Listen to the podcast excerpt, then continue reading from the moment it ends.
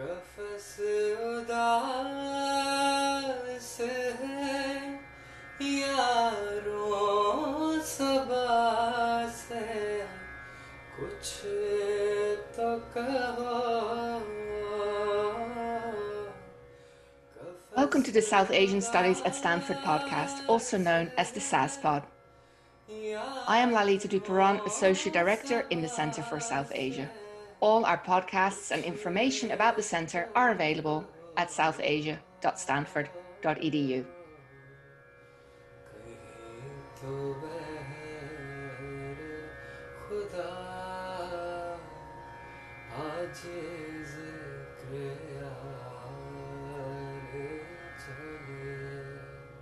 Today, I welcome on the SASPOD Aidan Milliff, who is a current Walter H. Shorenstein Asia Pacific Research Center postdoctoral fellow on contemporary Asia. He obtained his PhD in political science at MIT. His research combines computational social science and qualitative tools to answer questions about the cognitive, emotional, and social forces that shape political violence, migration, post violence politics and the politics of South Asia. And today I will be asking him all about his research, his time at Stanford, and his future plans. After this lengthy introduction, Aidan, welcome to the SASPOD. How are you? Uh, thank you for having me. It's uh, it's great to be here, and I'm doing very well. Thank you. I'm I'm uh, I'm glad to have you. Um, I like to start by you introducing yourself uh, and telling us what you would like people to know about you. Yeah, of course. Um, your introduction captured it well, but uh, I guess what I can add is I'm a political scientist, basically trying to understand the politics of violence. And within that really broad area, uh, I focus a lot on how people behave during and after violence, how people make choices about things like participating in a conflict, migrating away from it, and also how people form opinions about conflict and violence. And then across all of those kind of big, broad thematic questions, I focus a lot on South Asia. And in South Asia, I'm trying to understand both the history and the future of violent politics in India and a little bit in Afghanistan. And because I'm an empirical social scientist, I use a lot of different tools to do this work. And that, that ranges all the way from things like interviews with survivors of violence using oral histories, but I also do things like run decision making experiments and use survey data and all kinds of data from from governments and companies.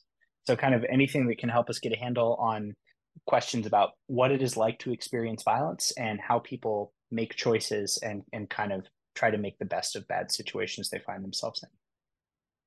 And so when uh, when you say uh, the, when you talk about the decisions, um, how how does one get information from people who decide to engage in violence?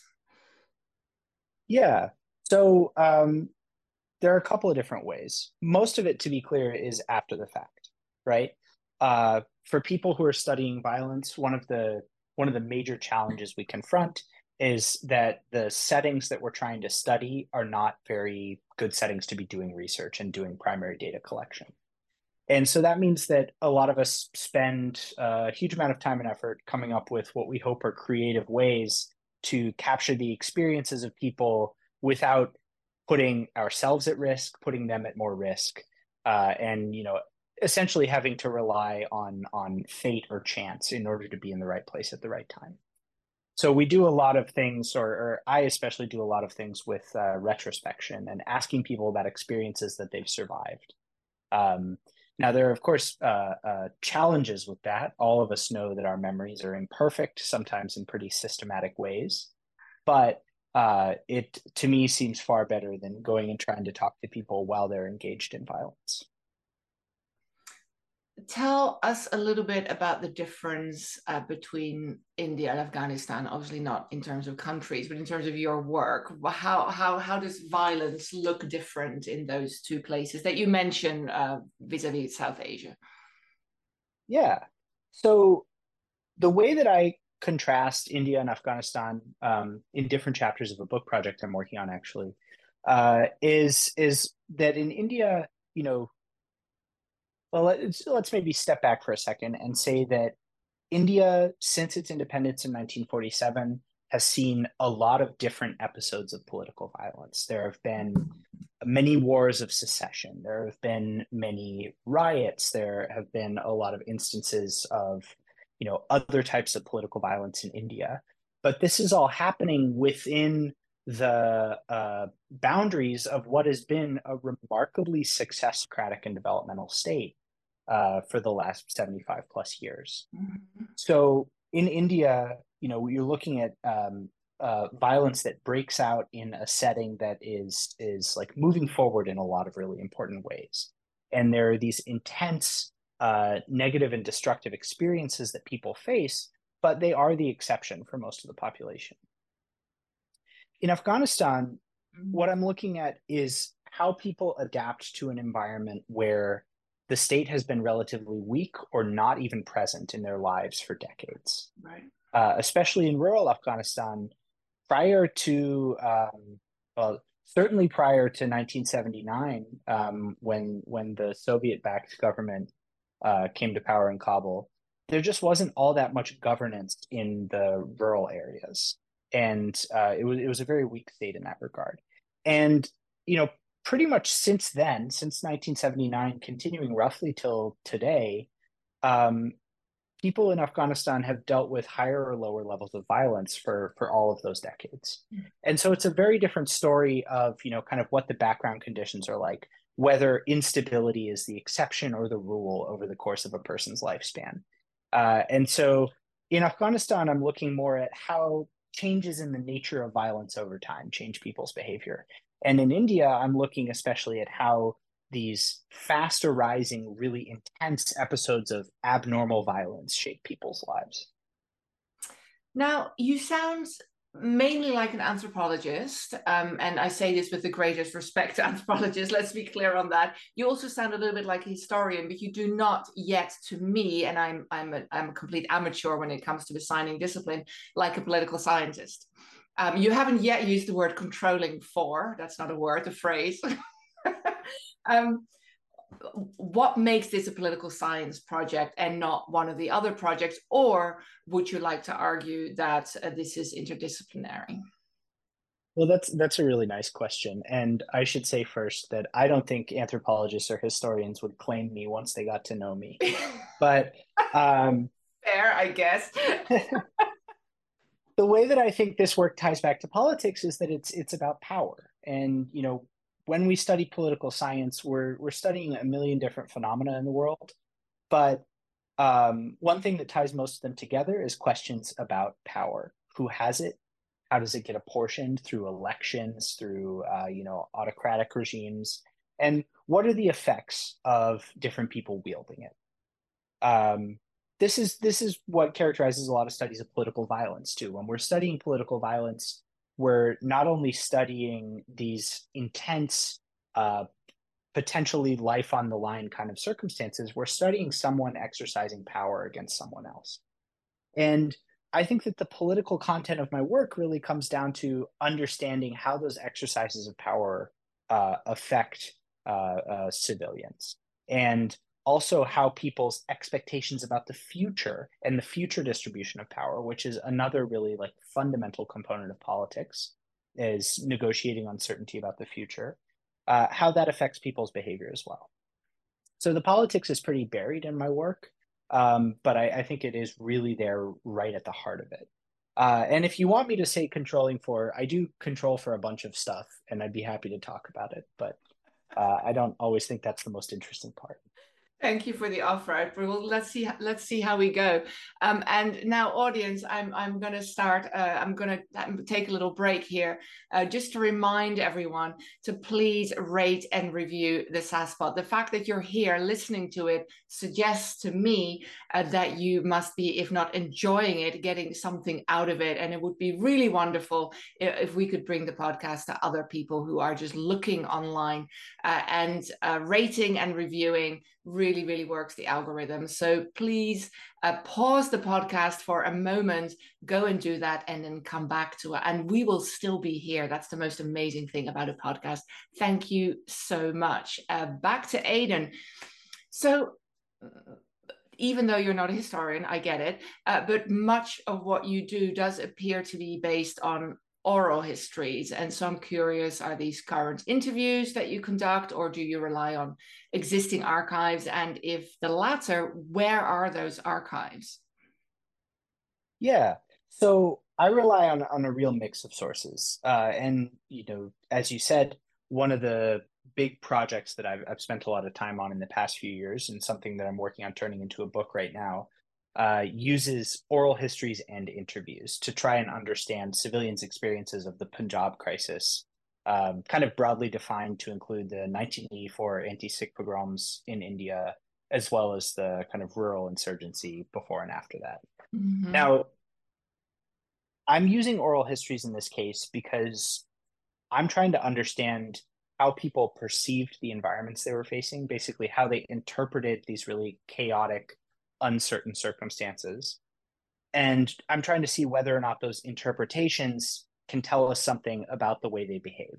Um, whether those interpretations, I'll now use some political science language, whether those interpretations have an independent predictive power, even after we're accounting for things like people's uh, socioeconomic status, their demographic background, and the environments they're facing.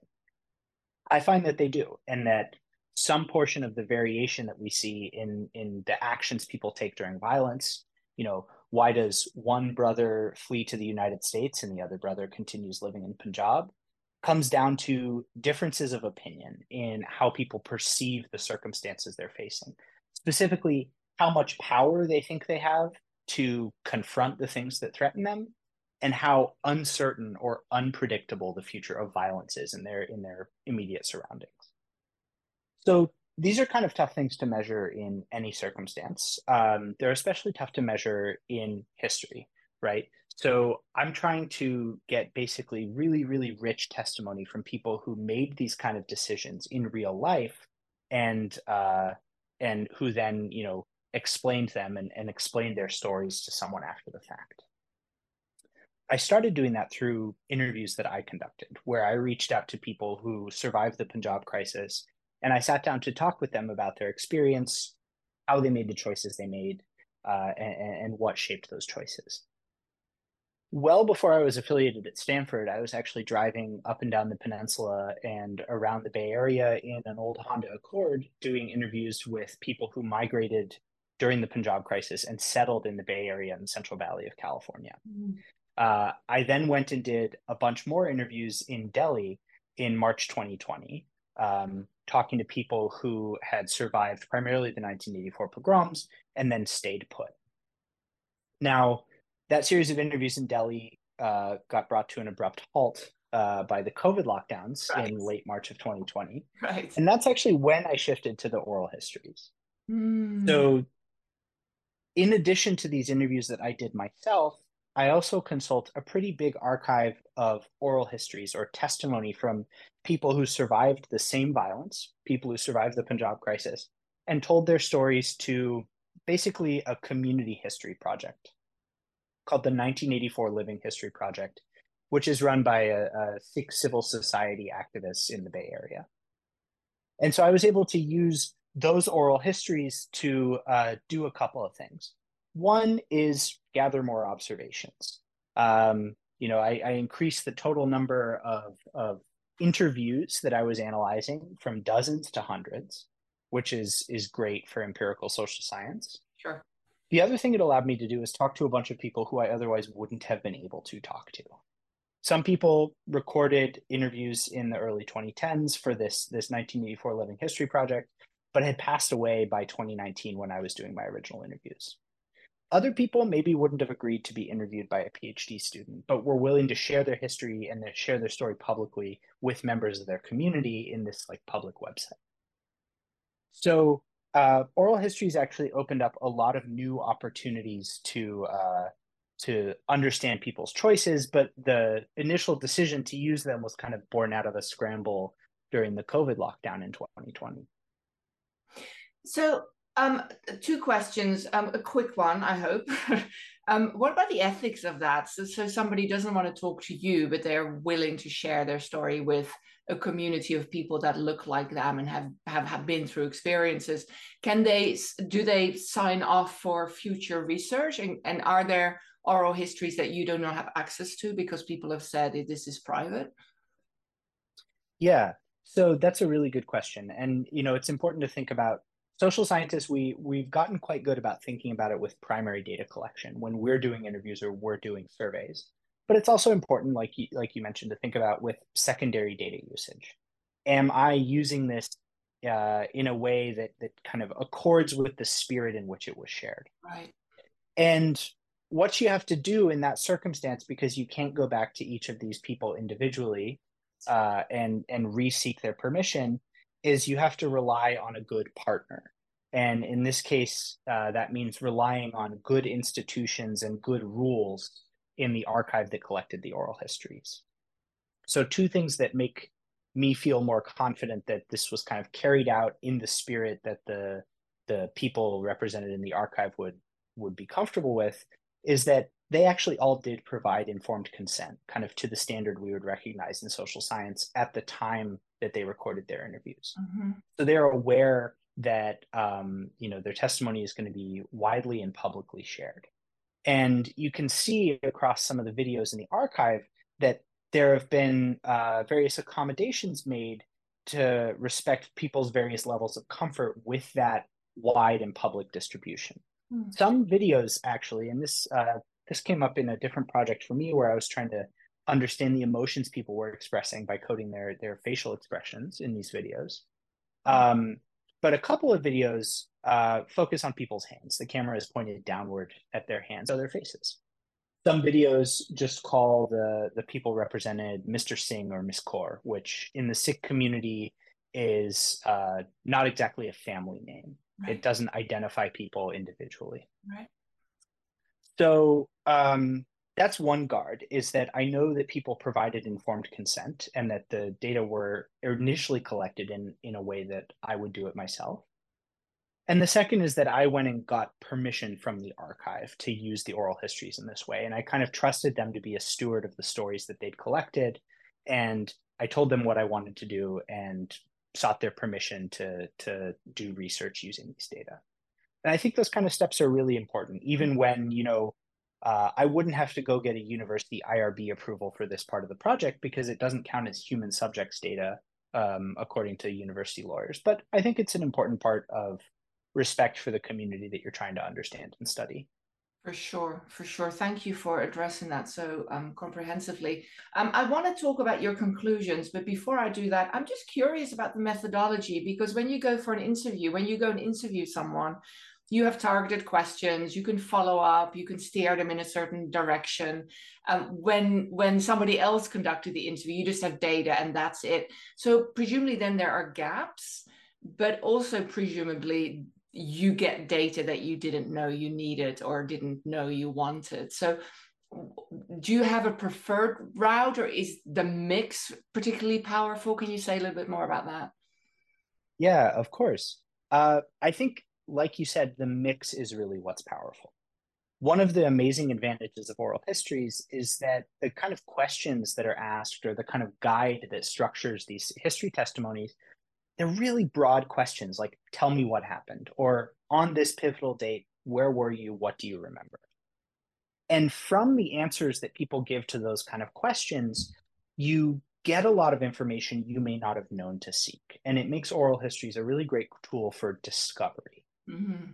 Um, as you pointed out, that same structure presents a bit of a challenge for theory testing the way we do it in social science, right?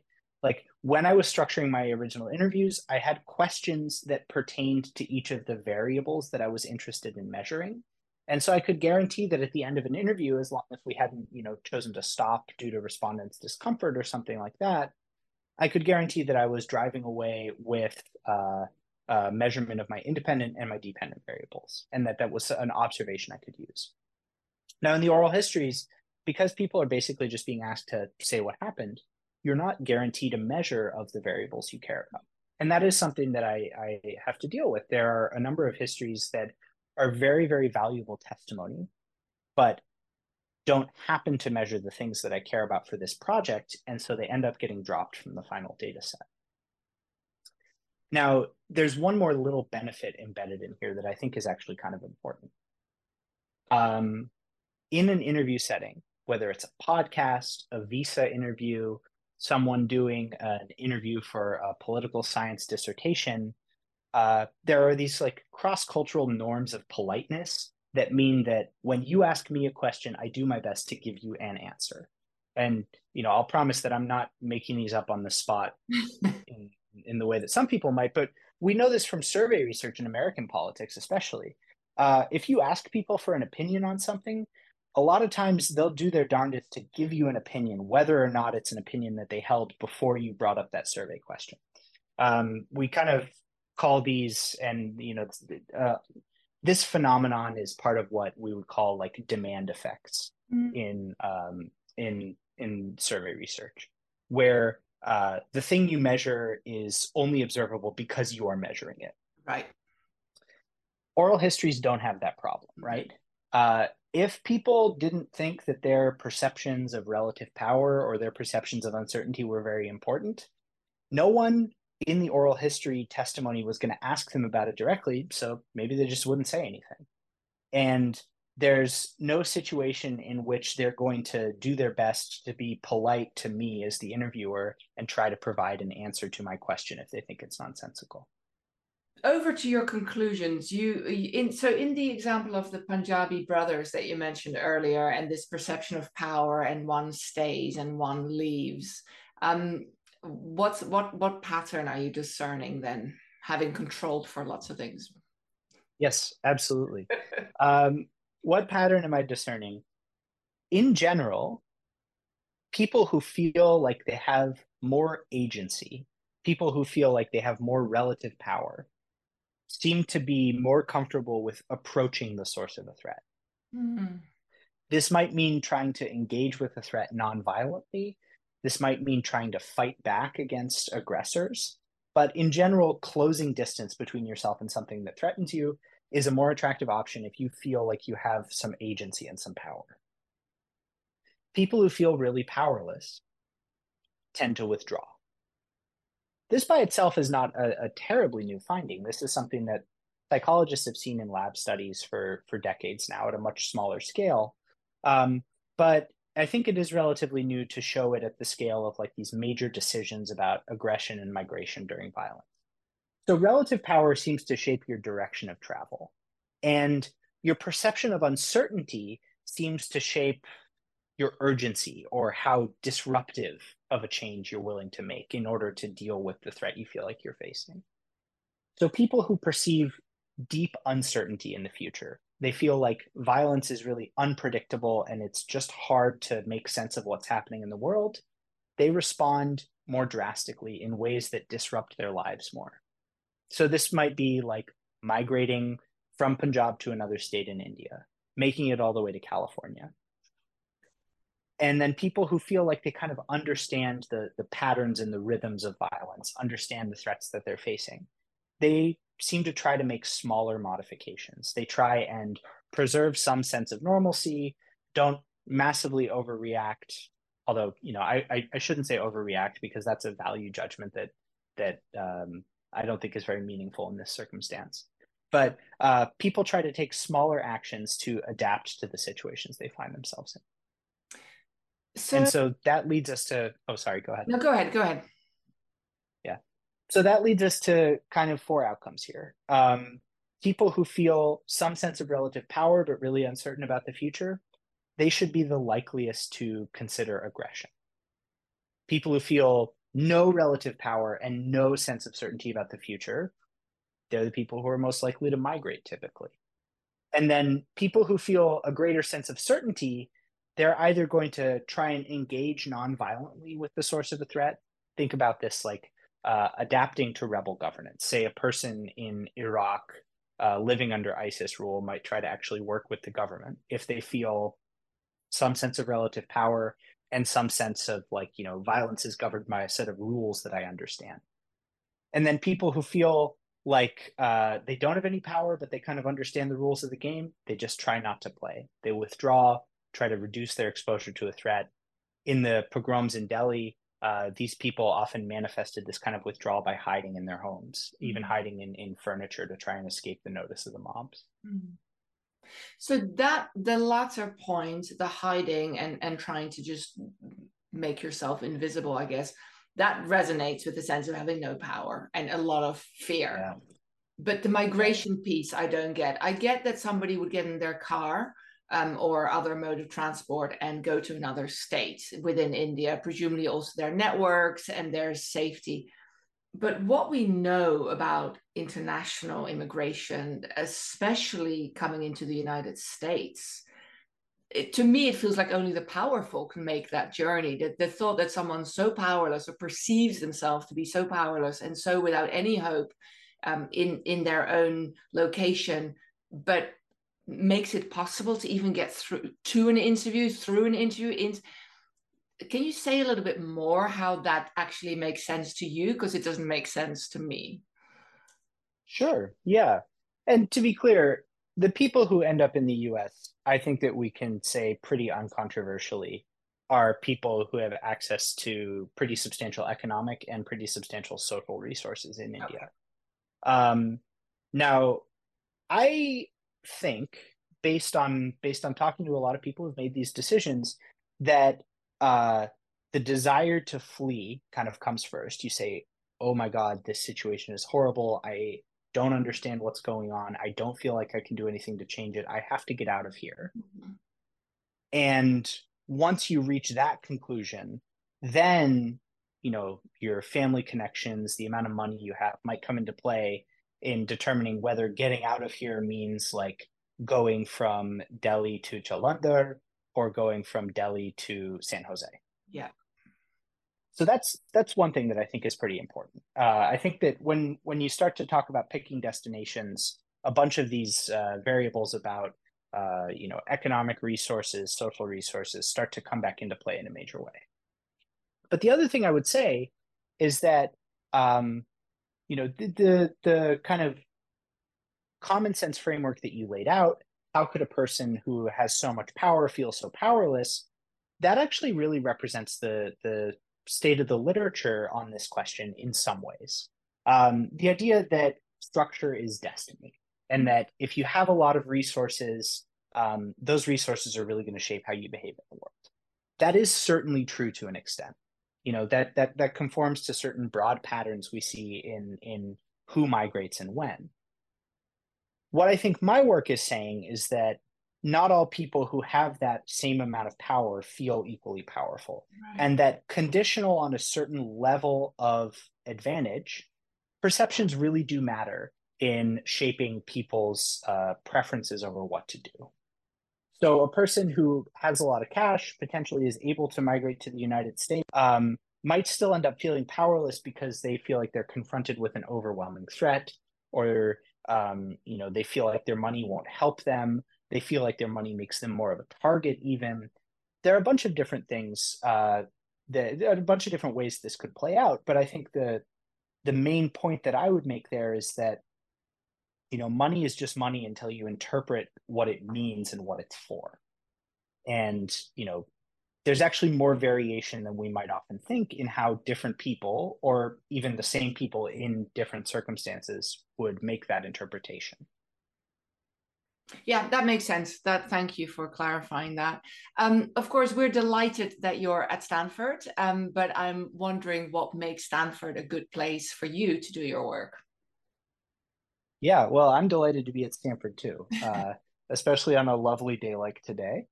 um, you know, Stanford is, has been a great place to do this work for a couple of different reasons. One of them is the the South Asia community, which is spread across a ton of different departments and centers, but but is very strong. And I guess is kind of convened at the the South Asia Center over in Encina Commons. Uh, so having colleagues who are interested in the same area of the world, uh, coming from all kinds of different disciplinary perspectives, has has made this a really special place to be. That's so great. Um, Thank you for the shout out to the center. Yeah, of course, yeah. You know, the other cool thing about being in the Bay Area is actually connection to the community, uh, to the diaspora community that's really important to the work that I'm doing. Um, the Punjabi, specifically the Sikh diaspora in in the Bay Area and the Central Valley, has been a really important uh, uh, source of of assistance, source of data for the research that I'm doing, and so it's nice to be in a position to interact more directly with that community, uh, being based in the Bay Area this year. Fantastic. Um, what where will you be going next? Do you know where you will be going next? Yeah, so I'm I'm driving all the way back across the country this summer, uh, and I'm starting a job as a an assistant professor at Florida State University in the political science department. Fantastic. Uh, and I'm I'm very excited to be joining the faculty there and continuing this research and also being back in a classroom for the first time in a few years. Congratulations on that. Thank you. Um, in addition to your work on South Asia, I, I know that you're working in other areas, and, and maybe you can speak briefly to um, the, the, the places where you're working, but also how um, how these outcomes um, are the same or different in different places. Like does location matter? We you already talked about India and Afghanistan, but all other things being somewhat equal, does location matter, or or do you find human behavior ultimately is predictably ish the same ish? That's how I'm going to frame it. yeah, predictably ish the same ish. I like that. Um, there you so, go. The title of your next book. Very good. Yeah. First. yeah. So I, I, am I am doing this kind of work and kind of trying to test similar principles uh, using data from Afghanistan and from Kenya. I've also done some public opinion surveys in the United States. And it's basically to develop an empirical answer to this question of does location matter? My hunch is that it doesn't matter as much as we think mm-hmm. because the explanations that I'm trying to put forward here and that seem to work pretty well in India are about how people perceive their surroundings. And those processes should be relatively similar across space and across cultures. So I expect to see a lot of convergence. Um, I think the biggest divergences will come in people facing different kinds of violence. I think the way people or the extent to which people agree or disagree about how to perceive different kinds of violence might drive some differences between India and Afghanistan, say, or India and these public opinion surveys in the United States. But I expect and hope that there's a lot of consistency across places because I, I think this is a story about people and how they make choices. And I don't think there's anything special about um, you know Indians and how they make choices or Sikhs and how they make choices that that is is doing most of the explanatory work here. Well, we'll look forward to finding out more as your research goes on. Um, I want to end with a, a, kind of a holistic question, I guess, uh, which is that you spend your time or a lot of your time in violence. You you you study violence. You listen to people describing violence. Um, this doesn't I mean, I know you love what you do, but it doesn't sound like it's always the most relaxing uh, topic to be spending your time with. How do you take care of yourself? Yeah, no, that's a very good question. And you're right, it's not the most relaxing. Um, and part of that is because uh, there's a certain amount of, of gravity which with which you have to treat these experiences that people are relaying. For sure. Um, it might be the 25th or 30th interview that I'm doing in a series, but um, for the person who's talking, they're often recounting one of the worst days of their lives. Mm-hmm. And and so you, you have to be very serious when you go into each one of those encounters. For sure. Um, how do I take care of myself? Mm-hmm. Well, one thing is that there's now quite a community of people who do this kind of work in political science and talking with other people in that community has been very valuable. Right. Um, the other thing that's been useful to me, and I won't lie that being in California makes this easier to do in a lot of ways, is uh, uh, building a bit of a higher boundary between work and non-work, and uh, trying to um, give a lot of attention and energy and respect to these stories about violence and displacement when I'm working, and then also allow time for them to kind of not be the center of my focus and to do something like be in the ocean or be in the trees. Um, California has much to offer by way of escape, for sure. Um, Aidan Milliff, thank you so much for making time for me today. This was a really fantastic conversation. I'm very grateful to you. Well, thank you. This was a lot of fun.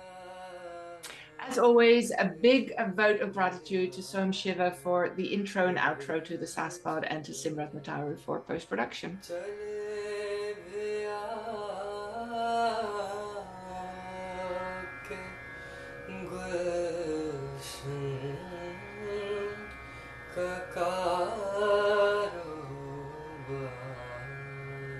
Thank you for listening to the SASPod, the South Asian Studies at Stanford podcast.